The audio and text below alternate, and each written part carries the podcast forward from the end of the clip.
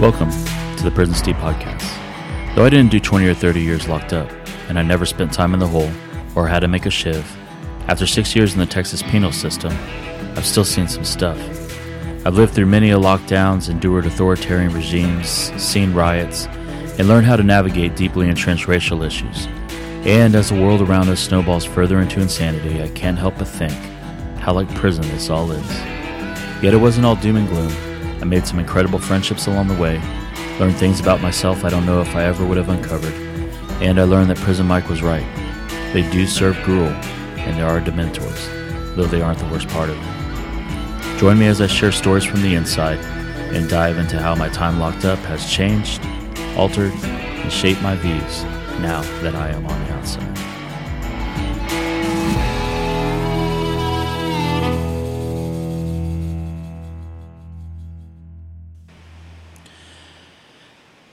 Greetings, one and all. Bienvenidos, as they say down here, down south, and other places where they speak German. Um, that was a joke. Hey, how's everybody doing? I am Steve Mathis, aka Prison Steve, and this is the Prison Steve podcast. Thank you so much for joining me.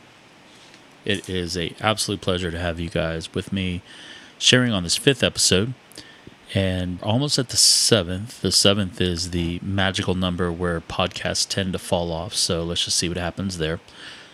But thanks to you, I am thoroughly enjoying this experience and have loved the feedback that I've gotten, the tips, just suggestions, and I don't know, just a lot of the insights that have been given. Of course, compliments. Everybody loves compliments. Allows us to feed off it. Yes, more compliments. Uh, really, just the fact that this uh, story that I have lived out and been through kind of resonates with some people out there. And then also just some of the ways that it has affected my views on the world has also just kind of, I guess, resonated with uh, a few of you out there, hopefully more. Yeah, that's been encouraging. Not because I'm going to change my views or going to change the way that I outlook on life just because after everything I've been through and all the work that is that I've put in on myself and then also that all the work that God has been putting into me and the investment that's gone into it, I like the outcome. I'm very thankful for the outcome. And especially as I watch all the craziness going on and people are just getting so worked up and, and just go sucked into things, I was like, I used to be right there in the middle with them. Just all the anger and all the angst, I used to be right there in the middle with them. And now that I am just personally in a place where I'm free from that and needing to respond to that, uh, I am just very, very thankful for that. And so, because of that, I'm able to do a podcast and not shy away or be ashamed about the mistakes I've made, about my time in prison, and actually using it as a time of reflection of just how if I was able to benefit from it, then maybe there are some things out there that I have learned that others might benefit from it. And if you don't, then maybe you're entertained with some stories. So let's just see how that plays out. I just want to again uh, thank you for listening in. Thank you for tuning in. Thank you for the comments and the shares and the reviews. Any of the tips and ideas that you have, throw them my way. I am. Uh, I've actually got a list from you guys, and uh, it's really good. It's got my mind churning, and so I'm working towards starting to knock some of those out. So we're on location in South Padre Island, and right now uh, got the ambient noises from the beach uh, in the background. We're only 50 yards away from the from the beach, and maybe 65 yards 70 yards away from the ocean, so that's where you're getting that sound there. The uh, ocean waves are coming in. If you're not getting the sound, it's because it didn't sound that great and I had to edit it out. So hopefully that doesn't have to happen. So we can just press on and go ahead and move forward into this. So, that being said, uh, this is my third time recording it. The first two were just rambling, I don't want to call them debacles, but going back and listening to him, I was just kind of like, I know where I want to go. I just wasn't getting there.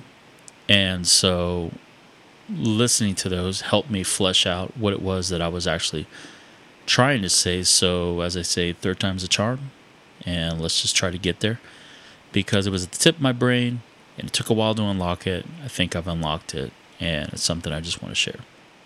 Now, as I said, I am here in South Padre Island. My family comes in vacations here uh, pretty religiously every year. I believe it's always South Padre Island. Might be someplace else once or twice, but for the most part, every year they've made a, a point to come out here. I've always missed it. Uh, been working, um, I was traveling, or I was locked up.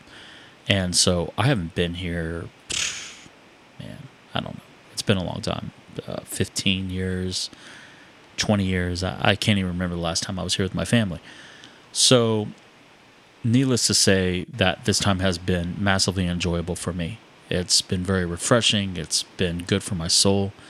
It's been a great time just to be able to be with them and, and create these memories.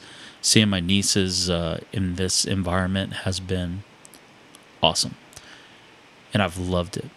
But there was something that I was noticing, and it took a. we've been here for four days. It's taken me a while to actually kind of put my finger on what it was that was making me feel unsettled.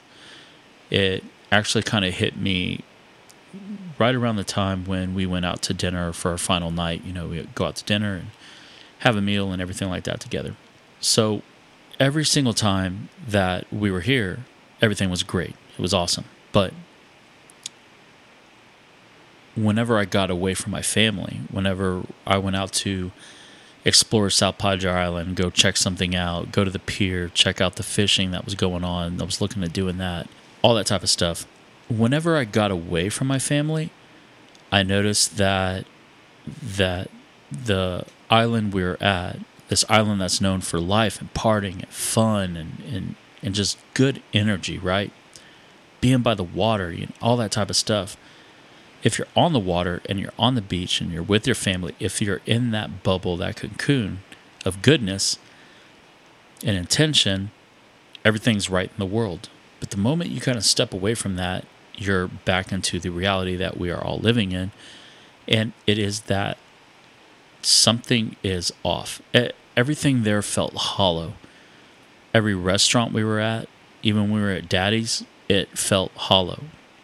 As long as you're with your family and focusing in on them and talking with them, then everything seemed right.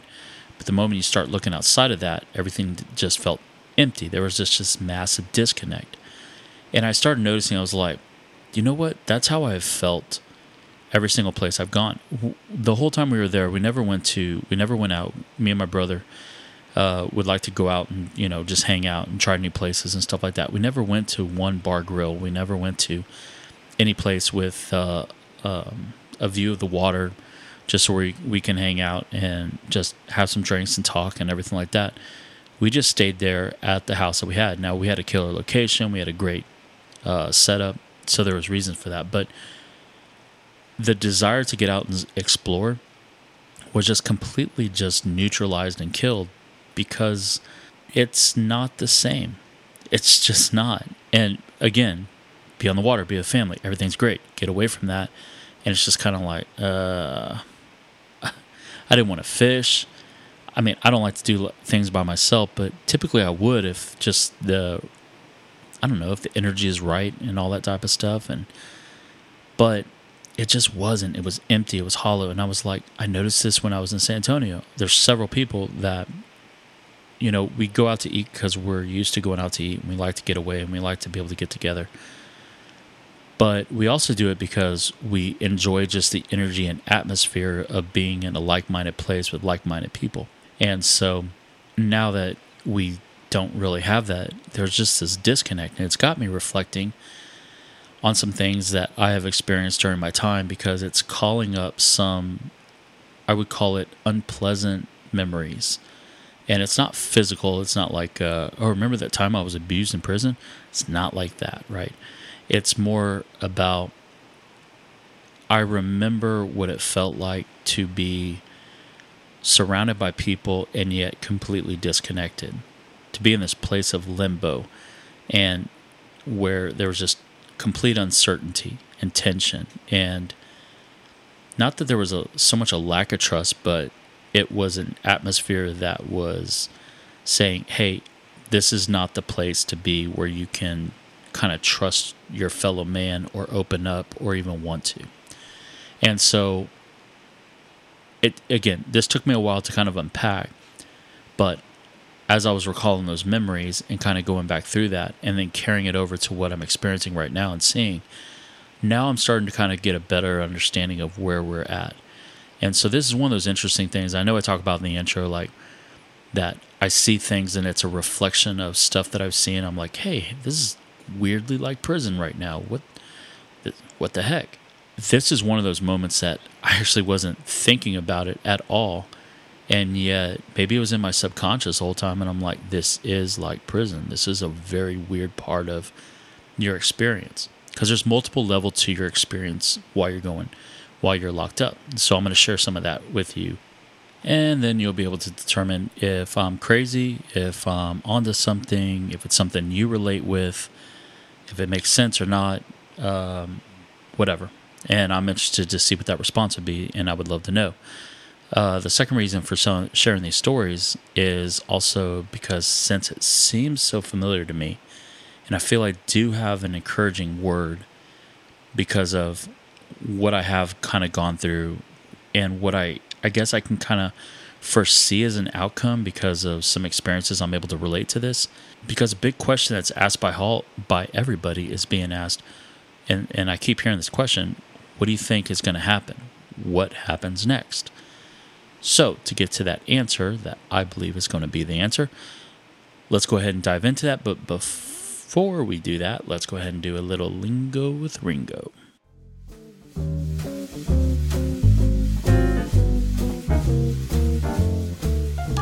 So, in this segment of Lingo with Ringo, we're going to dive into some terminologies that you've heard about.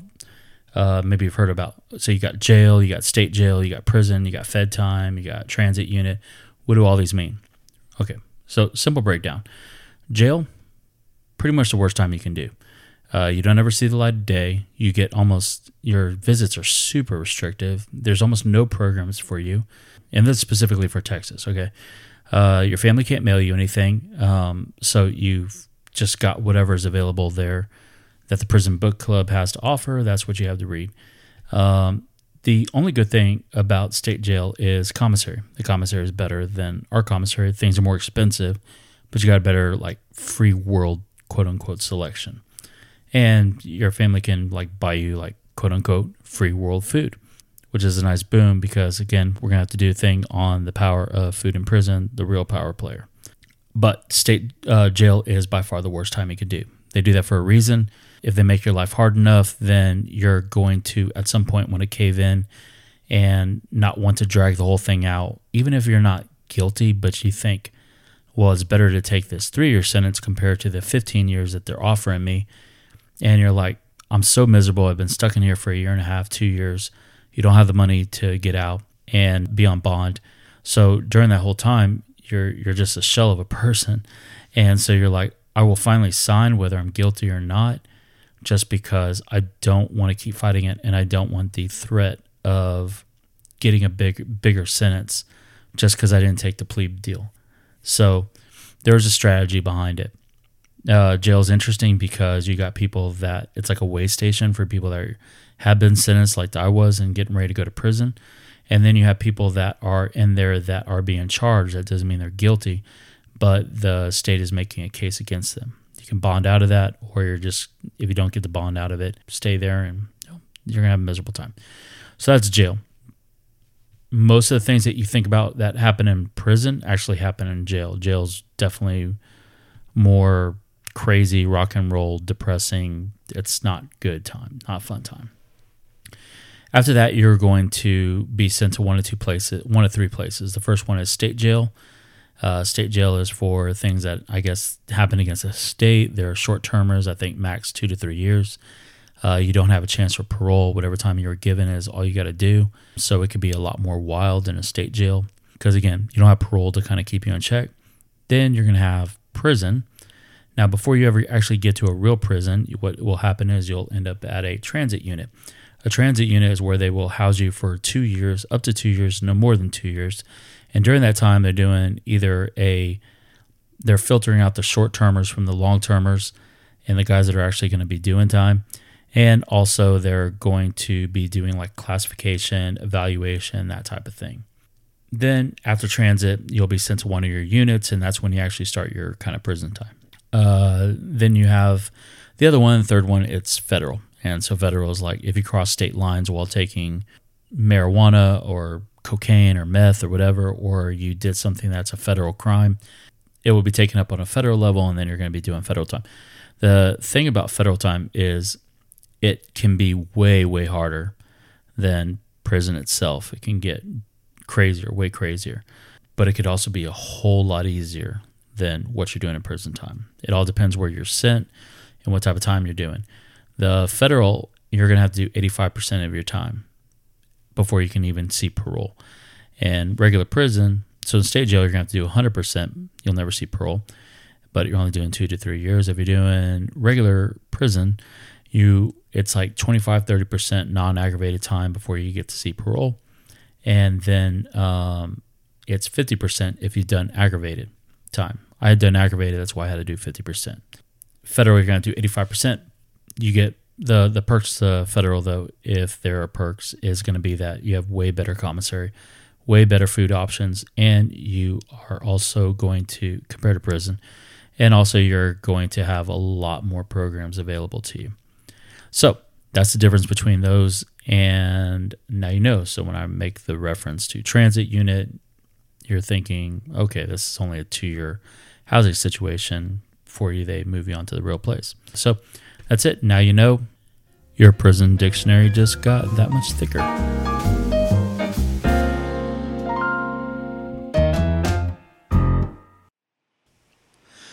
Okay, so I told you that I was going to be sharing with you some stories that uh, maybe not be the pleasant, most pleasant of memories, and um, why that's kind of reflecting on what I'm seeing today. And and uh, so let's get into it and let's see if this makes any sense. Now, my first 30 days in, and that's typical. You're going to do your first 30 days in county, right? That's jail time. So you're going to do your first 30 days in county jail, and what you're doing is you're just waiting for a bus, they call a bluebird, to take you to whatever unit you're going to be at. Then from there, so my first place that I went to was called uh, Garza West. All right, so they've actually, and Gar- Garza West is a transit unit. They've actually got two transit units because it's such like a big way station. Uh, there you got Garza West and you got Garza East. Garza West is usually where a lot of people get filtered in and then they're going to get dispersed wherever they're going to get get sent. Um, you could end up staying there for your two years, but a lot of people are just kind of like moving in and out, moving in and out. So my first, uh, my second 30 days, so 60 days, was at Garza West. Um, and then I got moved again and I got sent to Garza East, which is just next door. And so when I got sent to Garza East, Garza East houses more people. It's more of a transit unit. And I didn't know if I would be there or not. And from what it sounded like, it sounded like I was to have to be there. Uh, so I was just kind of like, all right, well, I guess this is where I'm doing my two years. It was not, it was better than Garza West.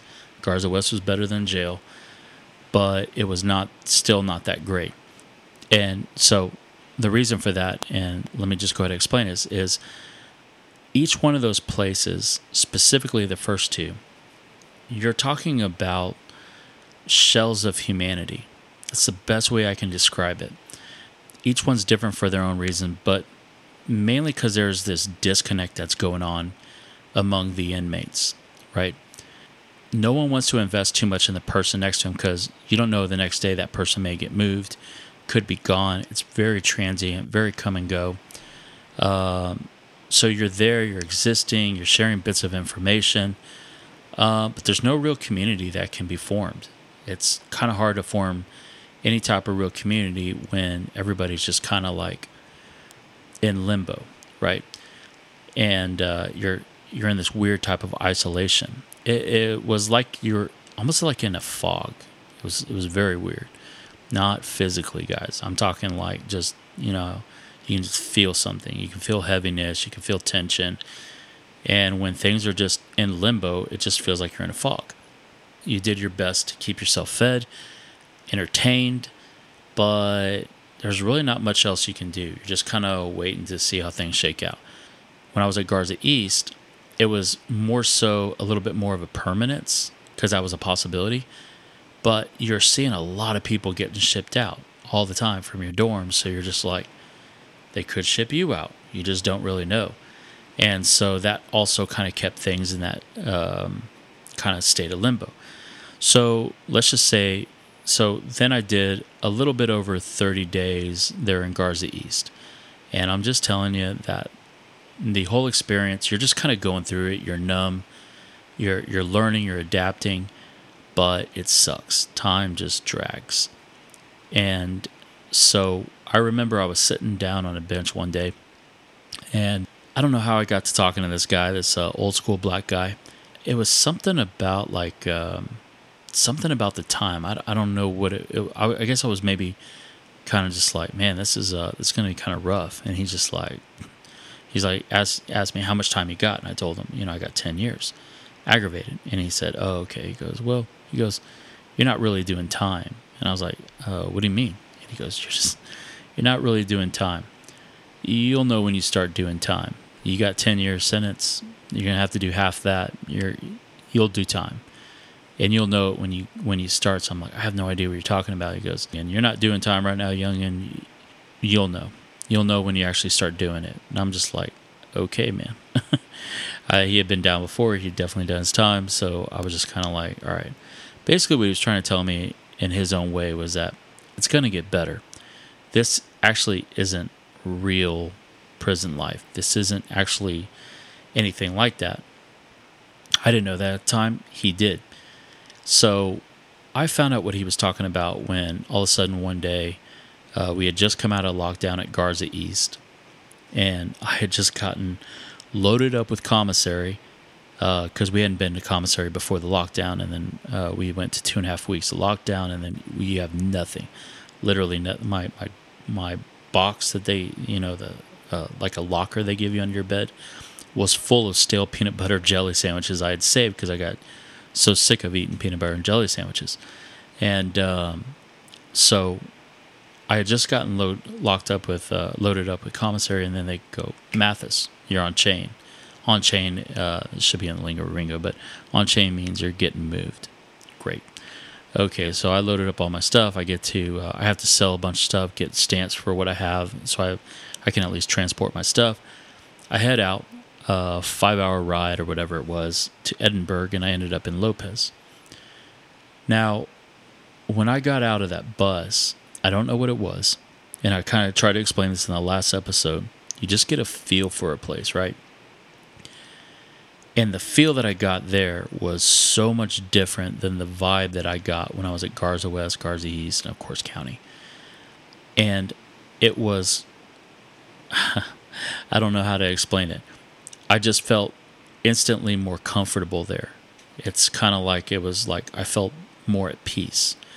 Um, so even though I was further away from my family, way further away than I was before, like the other places, I felt way more relaxed. I think part of that reason is that I knew that when I got there, this was for sure where I was going to be doing my next two years or what was left of my two years. So there was that sense of kind of like settling in. You're just kind of like, okay, this is it. The second thing is that coming from San Antonio, being familiar with a Hispanic, Mexican, Latino culture, and then also being half Mexican, I felt way more at ease going south rather than having to go north. So it was it was a combination of those things, and then it was this. I guess feeling or understanding that I was actually going to start being able to develop my own type of routine. When you're in a place of limbo and constant constant change and uncertainty, you don't really get a chance at routine. And so now that I was able to kind of work towards that, I was kind of like, okay, well, this feels better. Well, once I actually started, got in my dorm, got my bunk, all that type of stuff, started meeting a few people, I was I actually started developing kind of like this was my first shot at community. Most of that community happened with uh, guys that I worked with, but it wasn't just the guys that I was working with because I, I got a job, really, really good job at the maintenance department as a clerk. And I'll have to get into that one day why that's a benefit. But it was also the guys that I had as my bunk mates were all they were all solo. They were all Solanos. So none of them none of them were a part of anything, so they weren't getting caught up in stuff. And they're all really just cool dudes. And it was just like so in the dorm you've got your bunks all around the wall and um, you got these dividers that are between um, each section of bunks. So you got uh, two bunks, right, that are facing each other, and then you got these dividers. So each one has its own like little section. So those four beds that are facing each other, you kind of become your kind of own area, and that can be either good or that can be bad. Just all how it kind of shakes out. And so the group that I was with were really cool dudes uh, and then there was this Otohome kid that um, he was really, you know, really just really kind of jovial and all that type of stuff. So I always enjoyed kind of talking to him. And I thought that the Dallas Cowboys were going to have a great draft because they got Morris Claiborne, and well, that just didn't work out very well. But at the time, I was excited. So I started developing my own kind of sense of community and all that type of stuff. So I'm kind of getting into the into the routine and the feel of everything, and I'm starting to notice what a big difference it was between the time that I was doing at West and, and East to how I was doing time right now. And I was just, I understood what that old school meant. It was just kind of like saying, before you were just existing, and now you actually are have a chance of actually living. And it's interesting the difference between existing and living. I don't know how you would quantify it or how you would qualify it, but for me, a lot of that came when I was actually able to start engaging the people around me and develop, I guess, a sense of community to where I didn't feel so alone and isolated and cut off from everybody else like I did, even though I was with people. It wasn't anybody you could really kind of invest with. And so, and yes, I was able to could develop a routine and all that type of stuff, but mainly was the fact that I was actually able to. That was my like first way of being able to touch base back with being a human because before you were made to feel less than a human through the whole process. When I got to the faith-based dorm, that hyper accelerated, and I was just, uh, I was just kind of like, like say, oh my God, this is doing time. This is, and doing time in a good way. This is, it was just a whole lot better. And then when I became a trustee, it was different, but it was also a lot better a lot more perks, a lot more liberties, and all that type of stuff. And so, remembering all of that and just going through that process, remembering what those feelings and those memories are like, and then being here in South Padre and being like, this feels so similar, and then realizing it's because where we're at right now in our situation as a society, as a global world, um, is we're in a place of limbo. We're in a place of disconnect. We don't know what's going to come. There's a lot of uncertainty. And because of the restrictions that are having to go on because of COVID and whether they're legit or not, that's not what we're here to discuss. We're talking just about the fact that because these things are going on right now, this it's created a fear of interaction and an uncertainty. You see it when people meet with you, they're like, is this initial like, I want to shake your hand you almost want to just reach out and give someone a hug that you know, and then you're like, wait, wait, I don't know if that's, I don't know if I'm supposed to do that anymore. I don't know what I am. It's just awkward, right? You feel like you're Steve Carell at the office, and the other person's Dwight, and you're like, uh, uh, uh, I don't know what to. It's awkward, and so because there's this sense of weirdness and awkwardness and this disconnect in this limbo, what I've noticed is that it's created a it's created a few very interesting things. It actually brings to mind a study that I remember reading about. I read this sometime, I don't know, like it was like 2006 or 2007. And it was, uh, and I forget why I read it, but it was by a psychologist, and he was doing a study into this this part of our existence as a human race that we were entering into that was absolutely brand new at that time. And he was actually talking about sometime in the 90s to the present time at that time that we had moved from a place where we needed humans to survive. We needed community. We needed uh, to group together for safety and security, and that's how the human race survived and uh, prospered.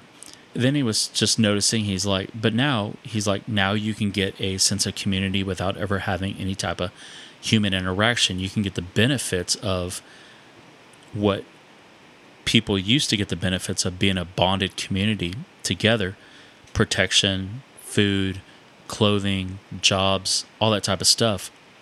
You can have that now with having almost zero interaction. And that was like back in 2006, 2008, whenever I read that. Imagine how much more that has accelerated now and to where you've the the idea of community had really just kind of morphed into this weird type of thing. And so and I'm talking about, you know, again, pre-COVID. So what we were seeing was that for the first time the human race was entering into a place where it had this new completely new different type of identity and he was hypothesizing what the results were going to be for moving into this direction where we didn't actually need each other to survive. We had created a system that, as long as you operated within the system, you could survive. Well, that system kind of still exists, but it's also kind of crumbled. Now, for some reason, that study has stayed with me all these years, and it was just, just kind of called to light or, or came to memory as I was just kind of going through this. So the first thing it made me think about was the difference between voluntary isolation and involuntary isolation. Massive difference. In the first one, you feel like you're in control, but because you are in control, you're choosing to be alone. But when someone forces you into an isolated place, it changes everything. Now, as a former inmate, I can tell you exactly what that looks like and feels like.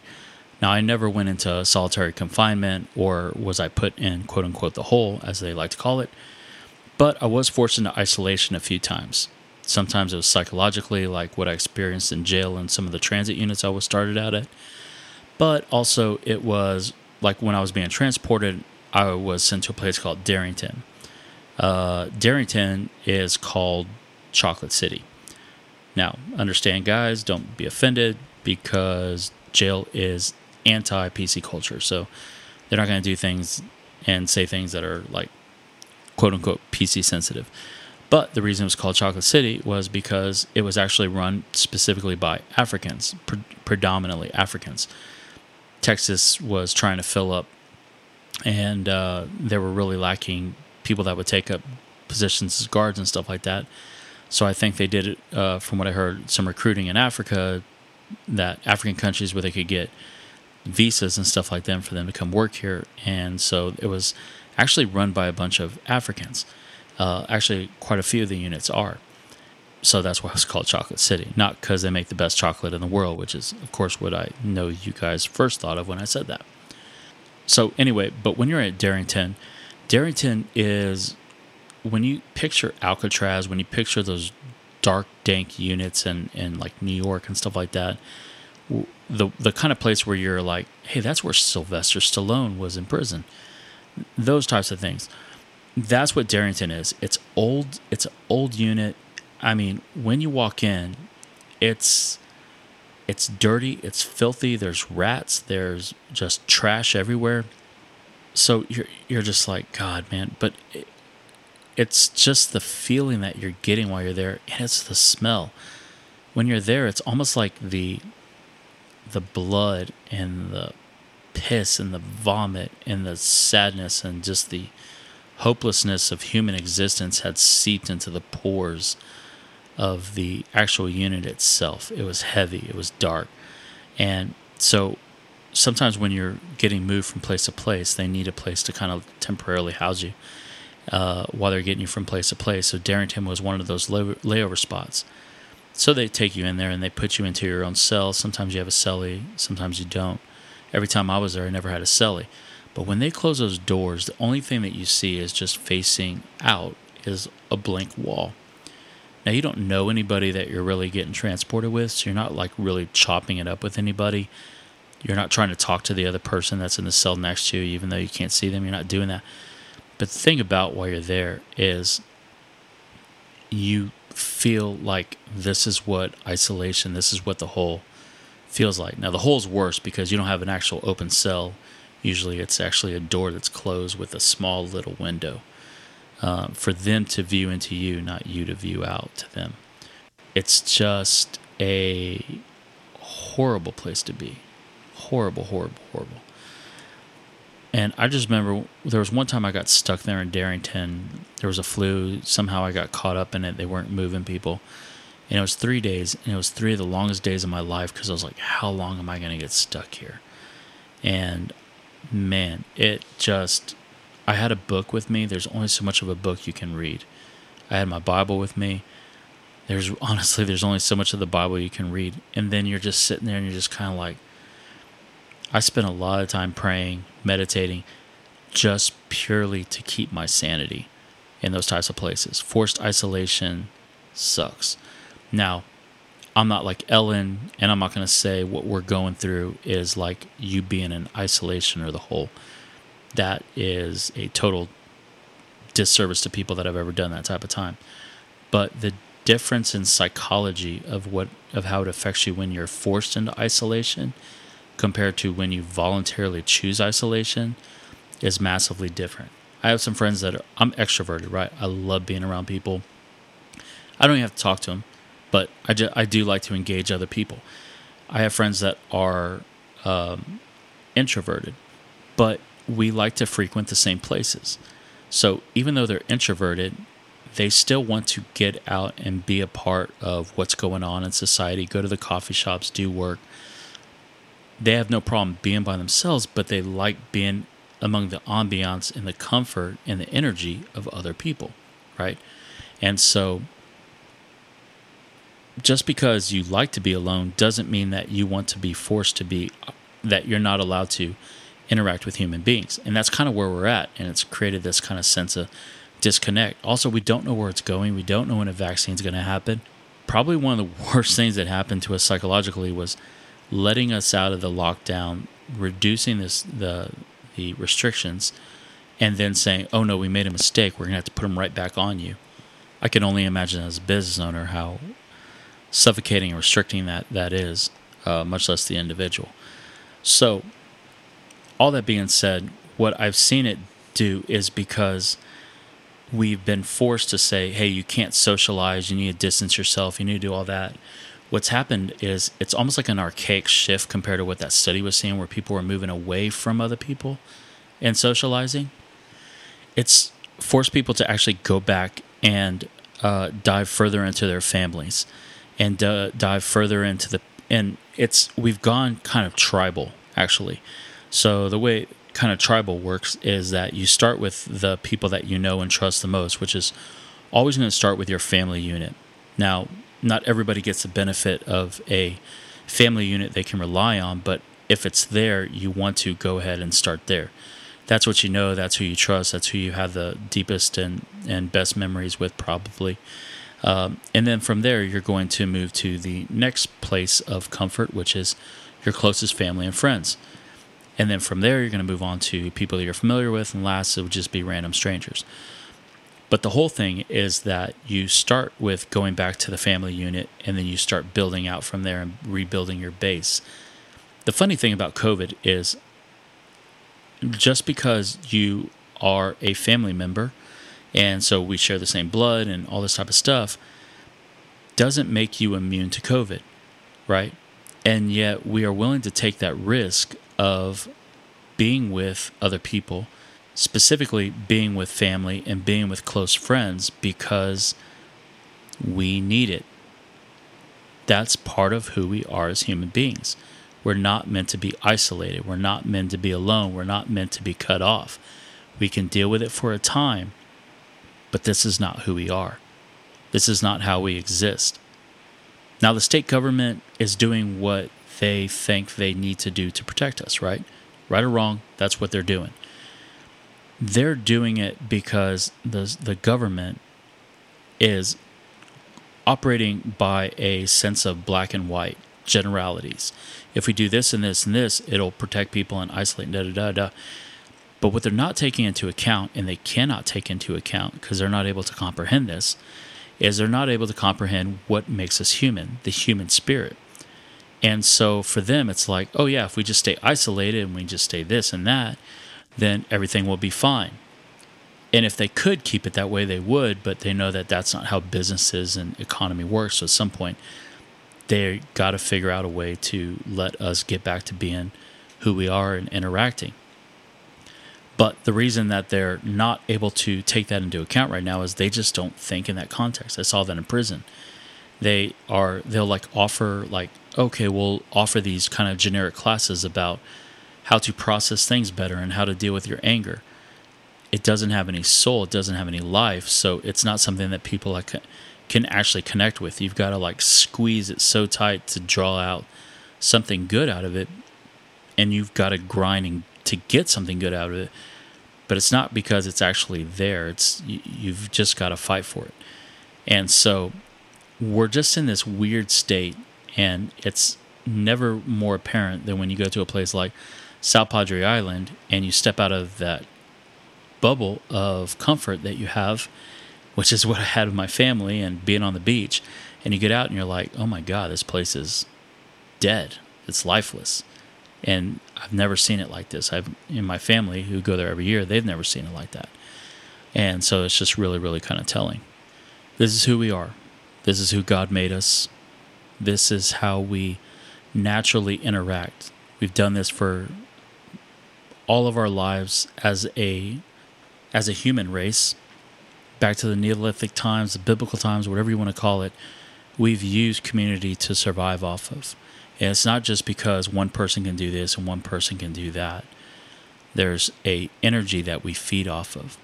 I don't have to know the people that I'm hanging out with down when I'm at the Pearl, but the fact that I'm able to just be in that environment where other people are able to relax, lounge around, laugh, and enjoy themselves and relax, I feed off that. I'm feeding off that energy.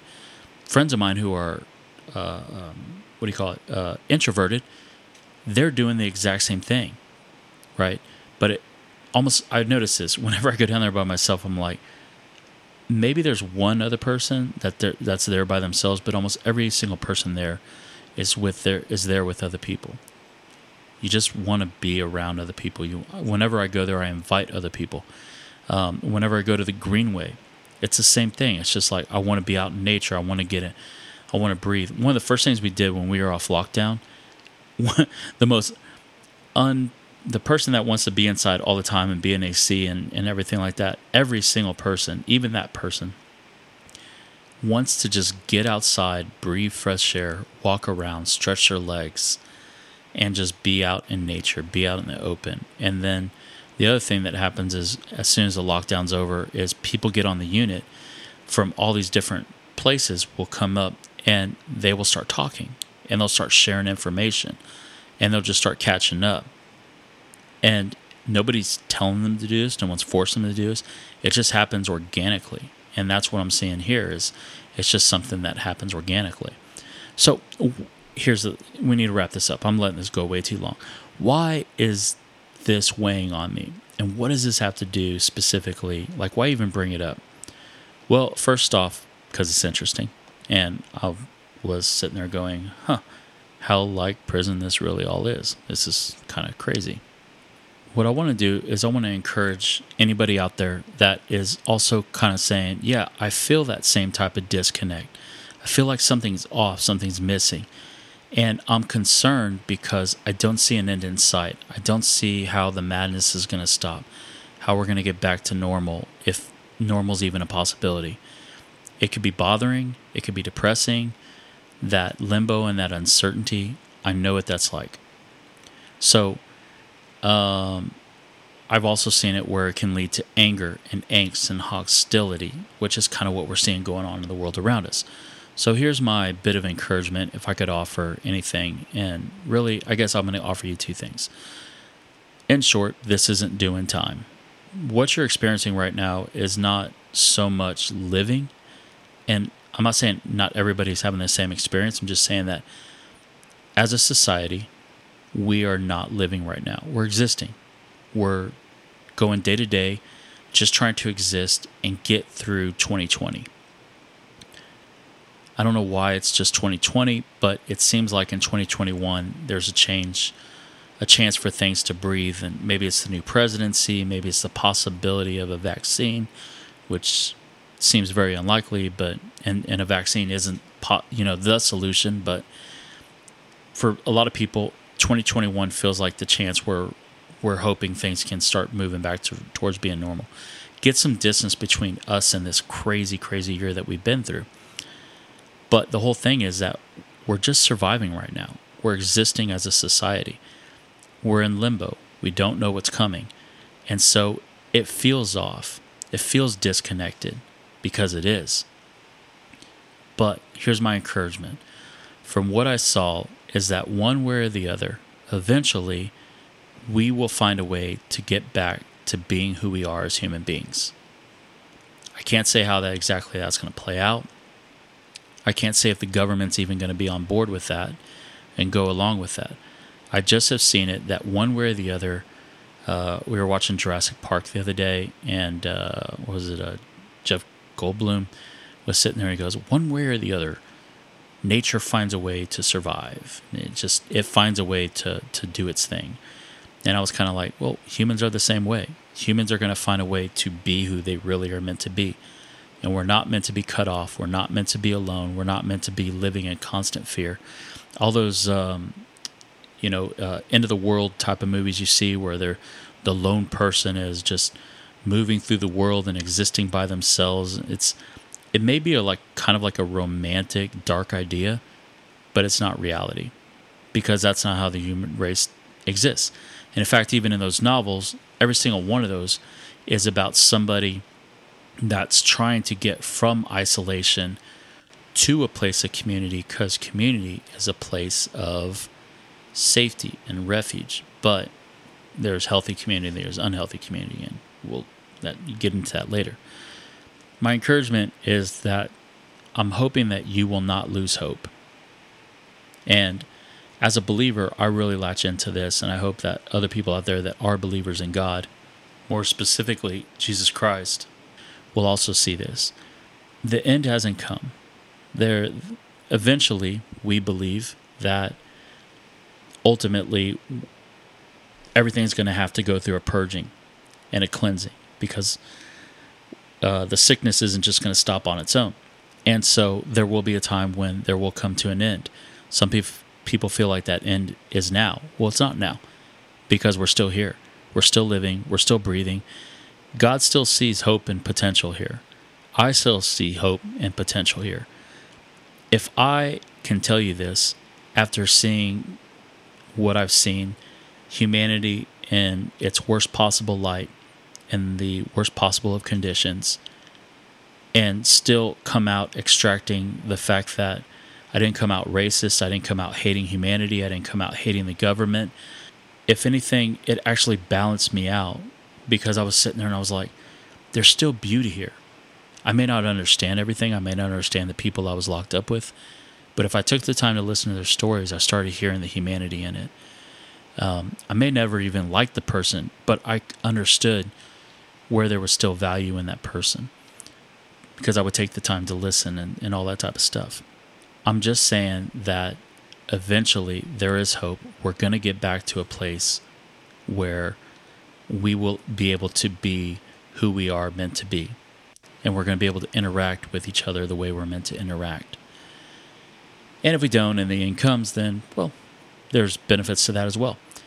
But all that said, I encourage you to just understand that. Don't have too much expectations for this year. Consider it a wash. Just do what you got to do. Let it go. Use this as a time to grow, benefit. Even though those first 90 days were terrible, I still used it as a time to educate myself into a system that I had no understanding of. And during that time, just by being isolated and by being alone, I learned to be self sufficient during that time and adjust and adapt and stand on my own even though it was there was a you know a lot of things that were kind of moving and shaking and a lot of craziness going on i still learned how to to do that in that time we can all do something good with this time but we have to have the right mindset going into it.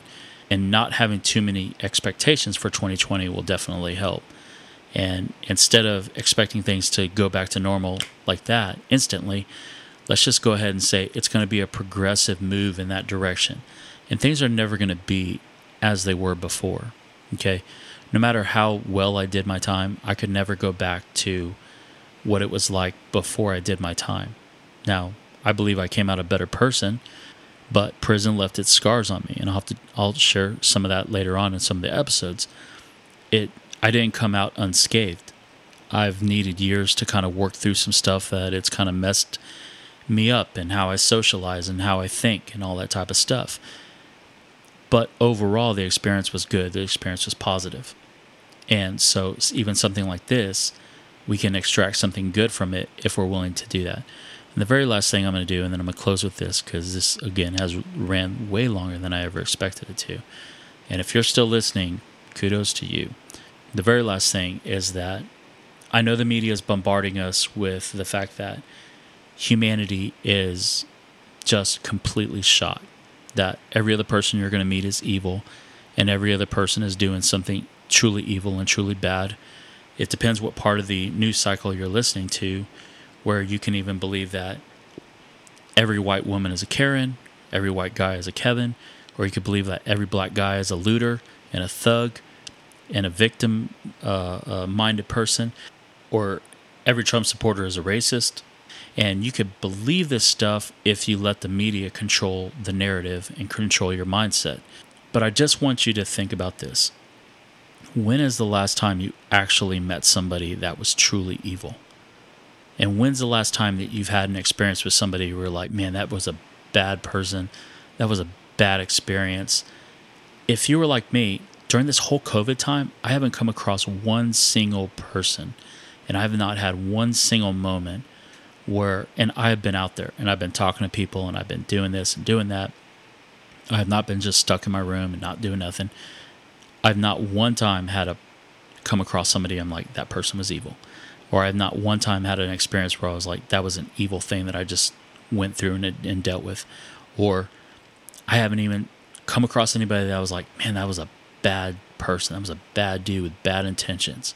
But if I look at my media cycle that's coming to me through Apple News, which is probably coming to me because I'm clicking on it, it's this is happening all the time, all over the world, and da da da da da da.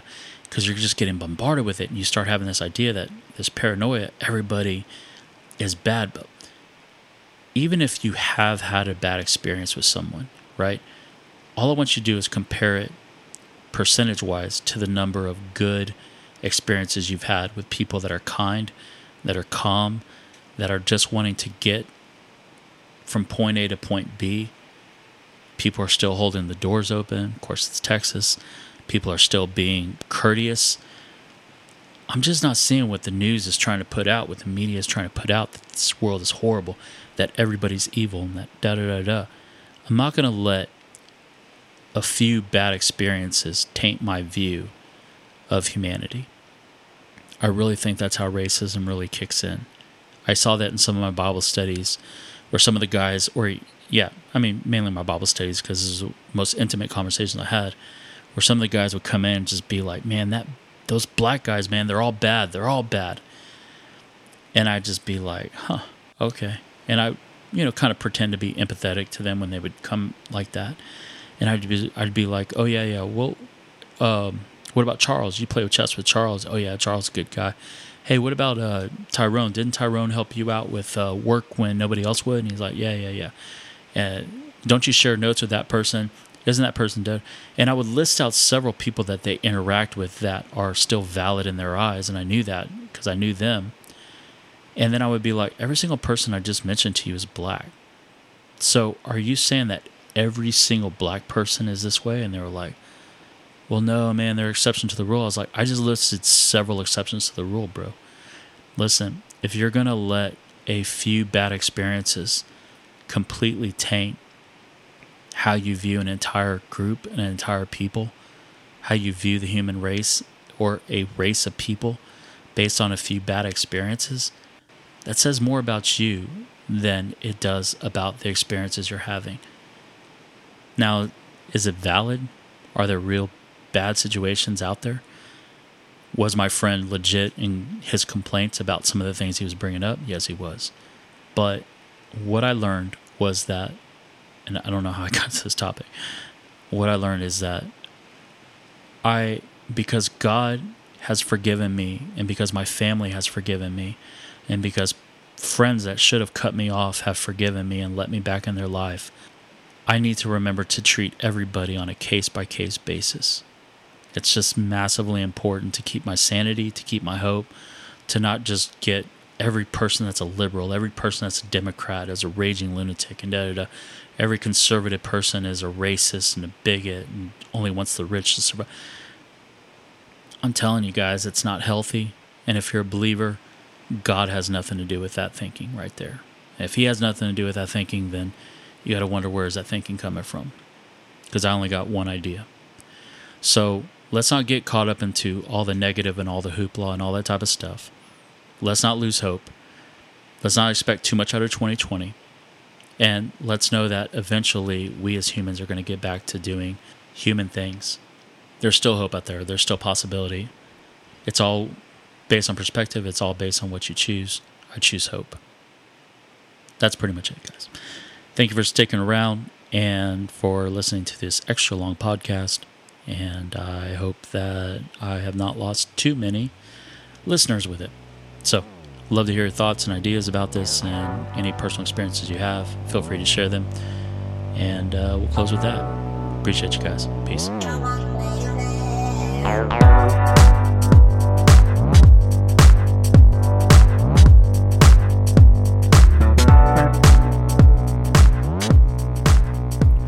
Thank you guys so much for joining me for this podcast on whatever platform you're choosing. You can find the Prison Steve podcast on Apple Podcasts and Stitcher now, as well as the Red Circle podcast. If you want to throw your support for the show, the three best ways are to subscribe, leave a review, especially if it's five star, and to share with anyone you think would be interested. Those three things will help me build some organic traction, which is really the best kind. Any comments or tips that you have for me, feel free to share them via the email or the Facebook link that I will be leaving in the description for all of your support and listening to the show. I want to thank you from the bottom of my heart. I look forward to the next one. Please remember stay sane, be positive,